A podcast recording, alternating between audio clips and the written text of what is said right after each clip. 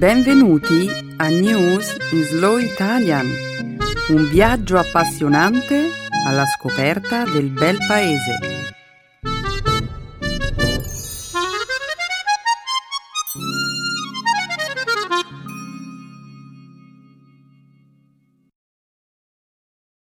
Oggi è giovedì 28 maggio 2015. Benvenuti a una nuova puntata di News in Slow Italian. Ciao Benedetta e un saluto a tutti i nostri ascoltatori. Nella prima parte del nostro programma, oggi parleremo dell'avvio di una nuova serie di operazioni militari in Iraq. In seguito commenteremo la singolare iniziativa di un gruppo di attiviste che hanno attraversato il confine che separa la Corea del Nord e la Corea del Sud per lanciare un appello nel nome della pace. Parleremo poi dell'improvvisa scomparsa del celebre matematico John Nash, morto domenica scorsa in un incidente automobilistico. Infine, chiuderemo la prima parte della nostra trasmissione con un commento sulla 68esima edizione del Festival del Cinema di Cannes. Eh, la morte di John Nash rappresenta una grave perdita per il mondo della matematica e per tutti noi. Conosci qualche suo lavoro? Non ho mai avuto modo di leggere i suoi scritti, ma ho letto i commenti di altri scienziati a proposito di alcune delle sue opere più importanti, come ad esempio la teoria dei giochi. Oh, in questo caso forse potresti aiutarmi a capire meglio la portata del suo contributo nel campo della matematica. Per il momento, però, continuiamo a presentare la nostra puntata di oggi la seconda parte del programma, come sempre, sarà dedicata alla lingua e alla cultura italiana. Nel segmento grammaticale di questa settimana esploreremo il periodo ipotetico dell'irrealtà. E infine, nello spazio dedicato alle espressioni idiomatiche, impareremo una nuova locuzione avere un peso sulla coscienza. Si preannuncia un ottimo programma. Siamo pronti per iniziare, Benedetta? Oh sì, certo. In alto il sipario.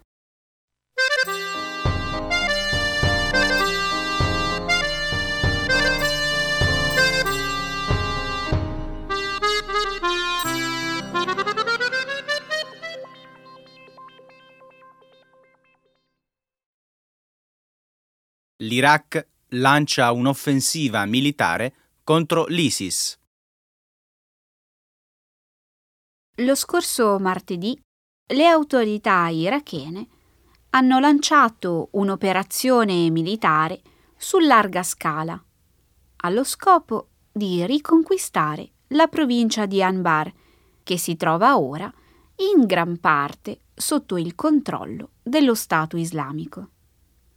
Due settimane fa, l'esercito regolare del paese aveva subito una pesante sconfitta nella città di Ramadi, il capoluogo della regione.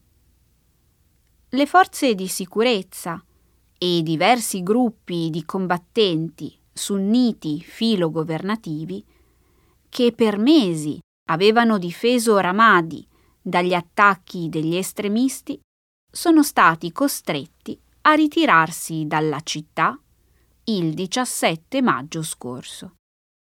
Secondo la televisione di Stato irachena, l'attuale controffensiva sarebbe stata appoggiata da alcuni gruppi di milizie sciite, note con il nome di Unità di Mobilitazione Popolare. Le forze militari irachene avrebbero preso posizione attorno a Ramadi mercoledì scorso e avrebbero poi cominciato a riprendere possesso di alcune zone della città. Nonostante i ripetuti attacchi aerei coordinati dagli Stati Uniti, l'ISIS continua a guadagnare terreno nella provincia di Anbar, a ovest di Baghdad. I combattenti dello Stato islamico, che avevano già preso gran parte della regione di Anbar nei primi mesi del 2014, hanno conquistato la città di Ramadi dieci giorni fa. Inoltre, la settimana scorsa, il gruppo ha conquistato il lato iracheno del valico di Al-Walid, un importante punto di passaggio presso la frontiera siriana. In territorio siriano, l'ISIS ha inoltre recentemente conquistato l'antica città di Palmira, un sito archeologico catalogato come patrimonio dell'umanità dall'UNESCO. Io so che le milizie sciite hanno svolto un ruolo chiave nel riconquistare alcuni territori controllati dallo Stato islamico in altre regioni dell'Iraq, ma la scelta di permettere loro di partecipare alla lotta contro l'ISIS potrebbe avere delle conseguenze devastanti sul piano politico. Sì, è vero. Di fatto, la decisione di incorporare le milizie sciite nella lotta contro i combattenti dell'ISIS, che, come sappiamo, sono tutti di confessione sunnita, viene dal governo centrale sciita, che ha sede a Baghdad. E non dimenticare poi che Anbar è una provincia prevalentemente sunnita. Giusto. Eh, la partecipazione delle milizie sciite nelle operazioni militari nella provincia di Anbar accentuerà quindi le tensioni di tipo settario chi non ricorda le violenze settarie che devastarono il paese nel 2006 e 2007? D'altra parte, Benedetta, com'è possibile combattere efficacemente se gli iracheni sunniti hanno dimostrato di non saper difendere le loro città? Non ti sembra una critica troppo forte nei confronti dell'esercito iracheno? Assolutamente no. Di fatto, a criticare le forze armate irachene sono stati diversi funzionari del governo statunitense, compreso il ministro della difesa. Secondo tali fonti, i soldati iracheni sarebbero scappati senza combattere mentre l'ISIS avanzava verso Ramadi, lasciando agli estremisti armi e veicoli militari. Beh, quegli stessi funzionari statunitensi, al momento di lasciare l'Iraq, avevano dichiarato che l'esercito iracheno era pronto a combattere.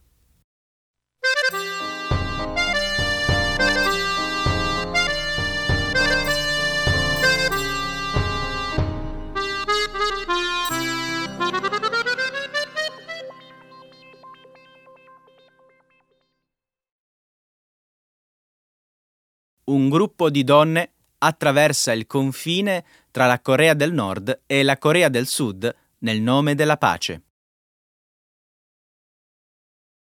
La scorsa domenica un gruppo di attiviste provenienti da diversi paesi ha attraversato il confine tra la Corea del Nord e la Corea del Sud, al fine di promuovere la pace tra i due paesi.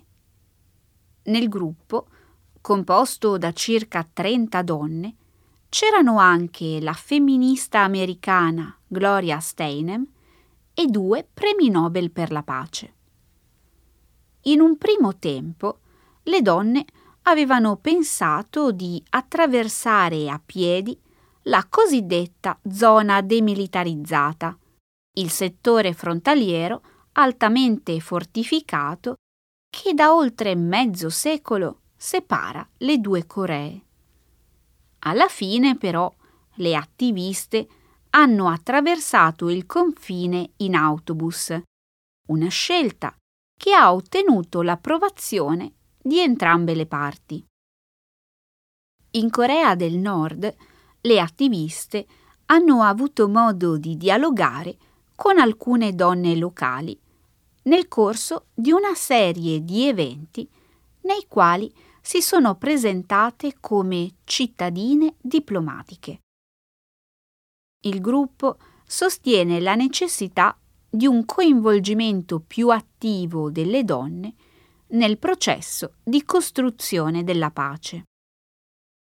Nel 2013 il confine tra i due paesi era stato attraversato da un gruppo di ciclisti neozelandesi, mentre l'anno scorso un altro gruppo aveva coperto lo stesso percorso in macchina. La zona demilitarizzata venne istituita nel 1953. 1953 in seguito alla firma di un armistizio che impose una sosta al conflitto, senza comunque porre formalmente fine alla guerra di Corea. A 60 anni dall'interruzione del conflitto armato, i due paesi devono ancora firmare un trattato di pace. Mi auguro che questa iniziativa possa contribuire a creare un clima di pace e riconciliazione. È quello che speriamo tutti, Emanuele. Tuttavia, io ho l'impressione che le attiviste non abbiano rivolto sufficiente attenzione alle sofferenze della popolazione nordcoreana e più specificamente alle sofferenze delle donne. Perché dici questo? Beh, se avessero avuto veramente a cuore il problema, avrebbero attraversato il confine tra la Corea del Nord e la Cina. Le donne nordcoreane che attraversano la frontiera con la Cina, infatti, spesso finiscono per essere reclutate nell'industria del sesso o in altri casi vengono vendute come spose nelle regioni rurali cinesi. Tutto questo è terribile. Ma tu non pensi che la situazione relativa ai diritti umani potrebbe migliorare se i due paesi firmassero un vero e proprio trattato di pace? Mm, lo spero. L'armistizio del 1953 deve essere sostituito con un trattato di pace permanente. Ma ciò non significa comunque che si debba aspettare la firma del trattato di pace per cominciare a parlare di diritti umani. Le attiviste si sono limitate a criticare la condotta della Corea del Sud e Stati Uniti e ignorando gli enormi problemi delle donne che vivono nel regime autoritario di Kim Jong-un. In realtà non è la prima volta che alcune di queste attiviste vengono bollate come simpatizzanti della Corea del Nord. Un'accusa davvero ingiusta, a mio parere. La guerra fredda fa parte del passato. In questo caso tutti stanno lavorando insieme per gli stessi obiettivi, la pace, il dialogo, i diritti umani e soprattutto per riunire le famiglie separate al tempo della guerra di Corea.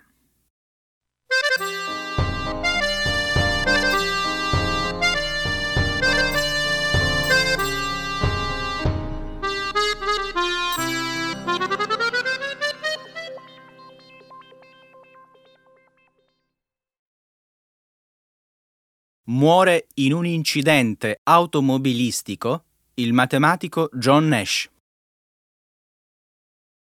Il celebre matematico statunitense John Nash è morto la scorsa domenica, in un incidente stradale.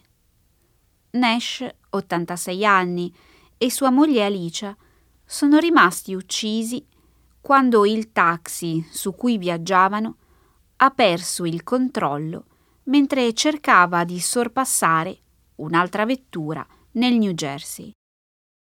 Secondo la polizia locale, i due non avrebbero indossato le cinture di sicurezza. John Nash era noto per il suo lavoro nell'ambito della teoria dei giochi, ossia lo studio matematico del processo decisionale.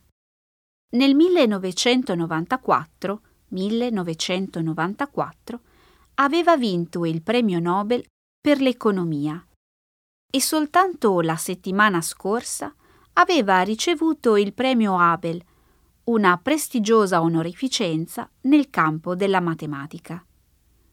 In giovane età, Nash aveva sviluppato i sintomi di una grave forma di schizofrenia. In seguito, sua moglie dovette spesso affidarlo a cure psichiatriche specializzate. Nel corso degli anni Ottanta, tuttavia, le sue condizioni di salute cominciarono a migliorare e Nash divenne un attivista di primo piano nel campo dei disturbi mentali.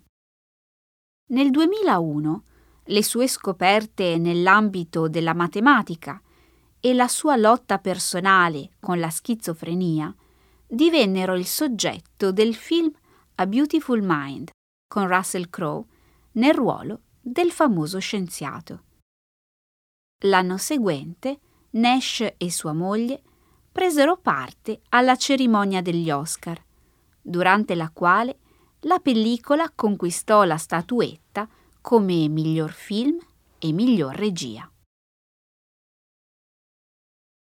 Il fatto che Nash ci abbia lasciato in questo modo è davvero triste. Morire in un incidente automobilistico. Una mente meravigliosa, capace di combattere la malattia per così tanti anni.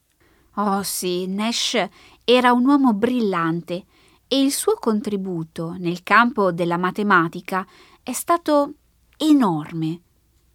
Inoltre, nonostante l'età avanzata, continuava a lavorare e a collezionare premi. Nash era un genio.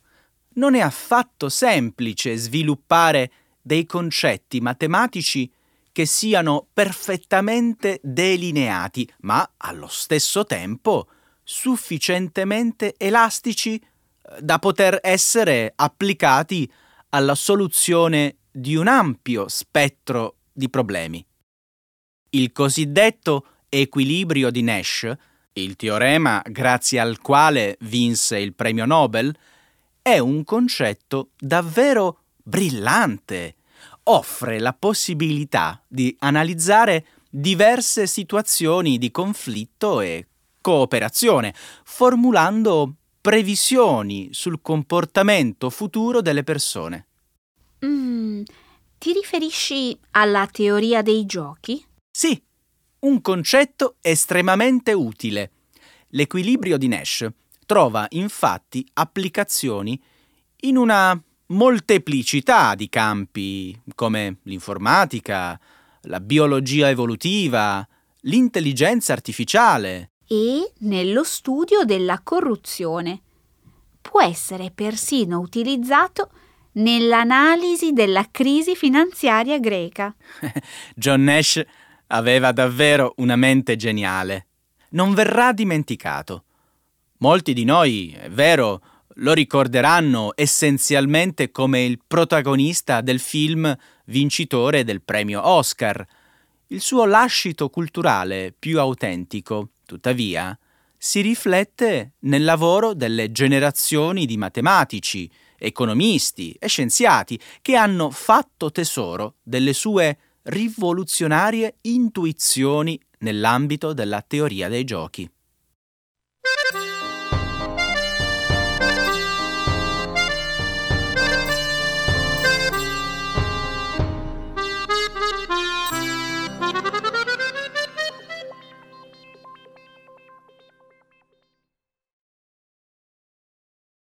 Si conclude con un vincitore a sorpresa, il Festival di Cannes. Si è conclusa sabato scorso la 68esima edizione del Festival del Cinema di Cannes. Il primo premio, la Palma d'Oro, quest'anno è stato vinto dal film Di Pan, opera del regista francese Jacques Audiard. La decisione della giuria ha sorpreso sia il pubblico che la stampa, in quanto il film aveva raccolto reazioni contrastanti.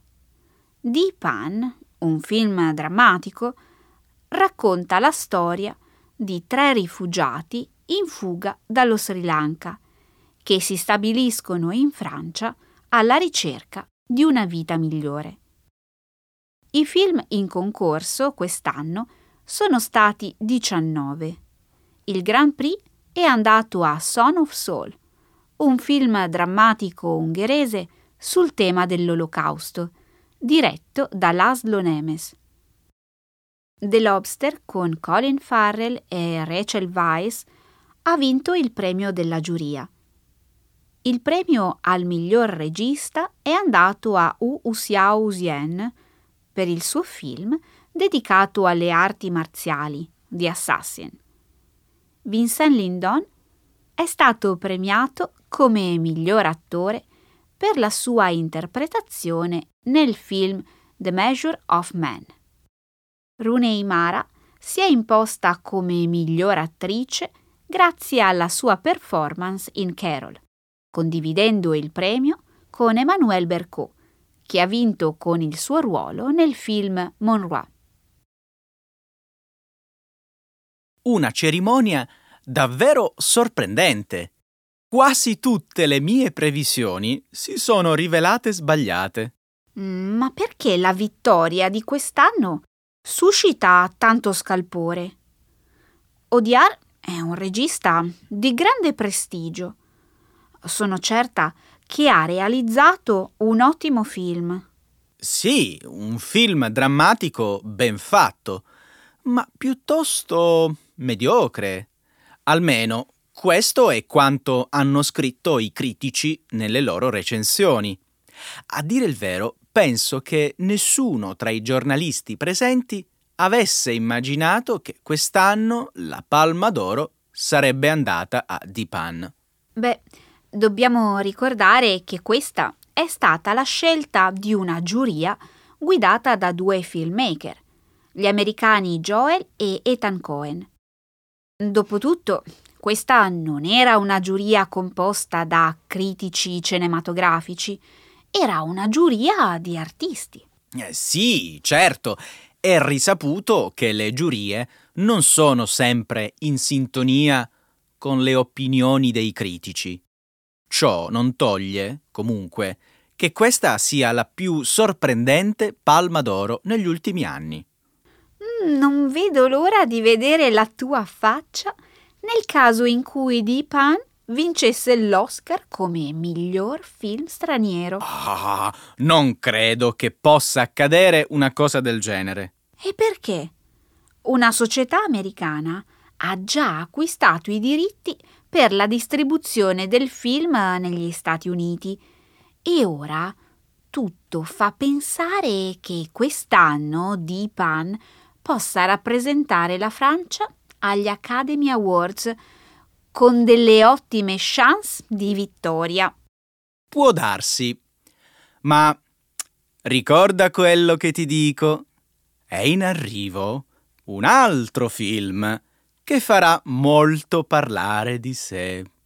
È stato probabilmente il film più acclamato al Festival di Cannes. Mad Max, Fury Road, il capolavoro di George Miller.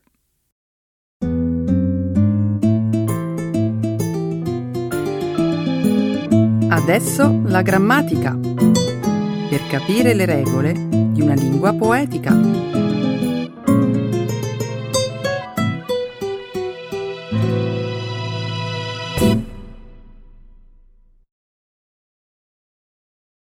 Hypothetical constructions, the unlikely.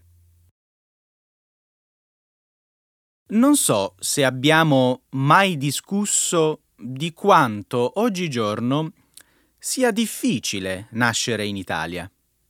Nel caso tu avessi dei dubbi, sto parlando del declino delle nascite. Oh, grazie per la precisazione, ma avevo capito benissimo. In questo momento non ricordo, ma è un tema così importante? Ho letto che negli ultimi anni in Italia si è raggiunto il minimo storico delle nascite.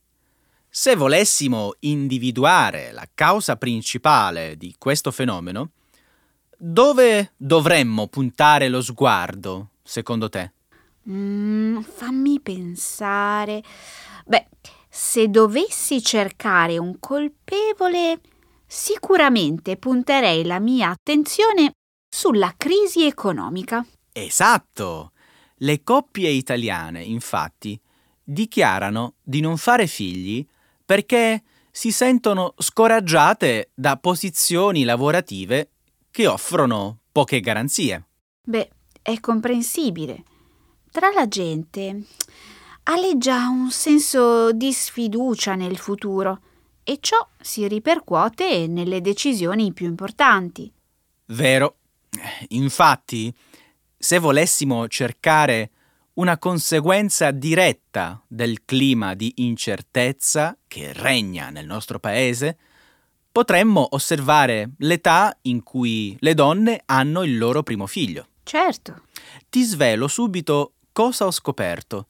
In Italia l'età della prima gravidanza si è spostata molto in avanti rispetto al passato. Beh, se davvero volessimo trattare il problema delle nascite, forse potremmo approfondire quest'ultimo aspetto. Hai qualche obiezione? Ah, no, no, no, no, sono favorevole. Anzi, colgo al volo l'occasione per ricordare i risultati di una ricerca che testimonia il cambiamento avvenuto nella società italiana. Mm, sono davvero curiosa. Parla, ti ascolto. Sembra che l'età media delle italiane che fanno un figlio per la prima volta sia di 31 anni in quasi tutte le regioni. E qual è l'opinione della gente? Che sarebbe meglio se le donne partorissero in età più giovane? Per nulla. Anzi, secondo l'opinione pubblica, una donna dovrebbe iniziare a pensare a fare figli attorno ai 35 anni. In altre parole, non c'è nessuna fretta. Oh, avrei dovuto immaginarlo. Ora che ci penso, uh, il nostro paese è tra le nazioni europee con la percentuale più elevata di donne diventate mamme dopo i 40 anni. Nel caso ti riferissi alla prima gravidanza, sarebbe meglio specificarlo. Oh sì, la prima. Ma non è finita qui. L'Italia, inoltre, detiene un altro primato, quello del minor numero di donne che partoriscono a un'età inferiore ai vent'anni. Beh, suppongo che se le donne cominciassero a fare figli, giovanissime, come si faceva una volta, non avrebbero poi molto tempo per studiare e scegliere una carriera. Prima hai detto che la società è cambiata. È vero. E con essa sono cambiate anche le necessità e le aspirazioni delle donne. Non sei d'accordo con me? Eh, naturalmente. Se dovessi fare un'affermazione, ripeterei quello che hai detto tu. Il problema, però, sono i tempi. Si finisce tardi di studiare e poi l'inserimento nel mondo lavorativo avviene sempre con molta difficoltà. Tu non credi che se ci fossero le condizioni ideali le donne sarebbero più propense alla maternità? Certo. Penso che molte donne preferirebbero diventare mamme da giovani, se potessero scegliere. Sì, penso che tu abbia ragione. Ci vuole un sacco di energia per crescere dei figli. Mi domando quali siano le previsioni per gli anni futuri. Mm, ti domandi come potrebbe essere la popolazione italiana tra cent'anni? Mm, bella domanda. Si dice chi vivrà vedrà. Ecco le espressioni, un saggio di una cultura che ride e sa far vivere forti emozioni.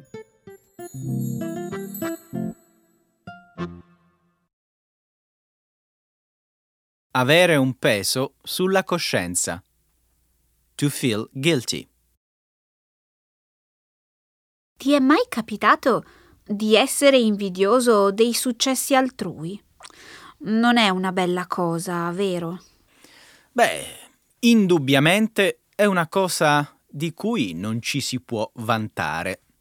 Io solitamente cerco di domare i sentimenti negativi, ma se non ci riesco, poi inizio ad avere un peso sulla coscienza. Stai tranquilla. Fa parte dell'indole umana desiderare cose che non si possiedono. Ciò che importa è che questi impulsi non siano all'ordine del giorno. Oh no, per fortuna si tratta di episodi occasionali. Vuoi che te ne racconti uno? Perché no? Qualche giorno fa sono andata a cena a casa di un'amica.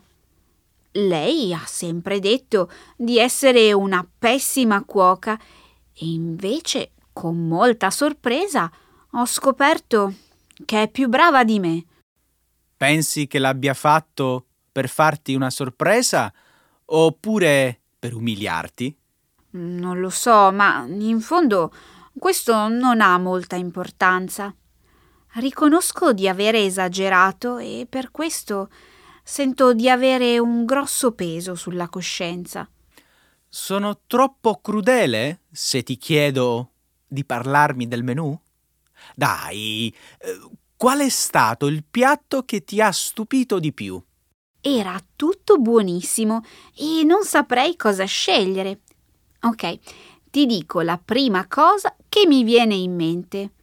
Una forma soffice di pane di Altamura. L'hai mai assaggiato? Oh, la tua amica fa il pane in casa? Che brava! No, non l'ho mai mangiato. Mi sono perso qualcosa di buono? È un prodotto della cucina popolare originario di un paesino che sorge vicino alla città di Bari. E che cosa avrebbe di così speciale questo pane per meritare tanta invidia? Si tratta di una ricetta molto antica. Pensa che è stato il primo prodotto da forno ad essere riconosciuto e protetto dall'Unione Europea. In realtà ti chiedevo di descrivermi le sue caratteristiche organolettiche. La crosta è alta e dorata grazie alla cottura nei forni a legna. La mollica, invece, ha un colore giallo paglia. Questo mi dice poco. Saresti capace di descrivermi il suo sapore?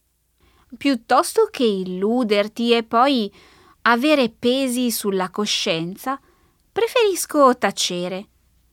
Posso dirti però che è così buono e saporito che perfino Orazio lodava le sue qualità. Orazio?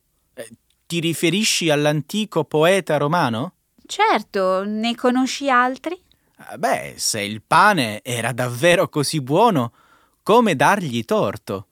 Pensa che fino a poco tempo fa le massaie preparavano quotidianamente l'impasto per il pane nelle proprie case e poi lo consegnavano ai fornai per la cottura. Vuoi dire che i fornai facevano una raccolta a domicilio? Esatto. Dopodiché procedevano alla preparazione e alla consegna del pane. Una curiosità. Sai come facevano i panettieri a non confondere le pagnotte al momento della restituzione? In effetti me lo stavo chiedendo. Imprimevano un simbolo sull'impasto a indicare l'appartenenza a una determinata famiglia. Curioso, non è vero? Mm, sì, molto. Allora, hai assaggiato il pane di Altamura fatto in casa dalla tua amica? Come ti è sembrato? Fedele all'originale? Ok, voglio togliermi un peso dalla coscienza e dirti che era maledettamente buono.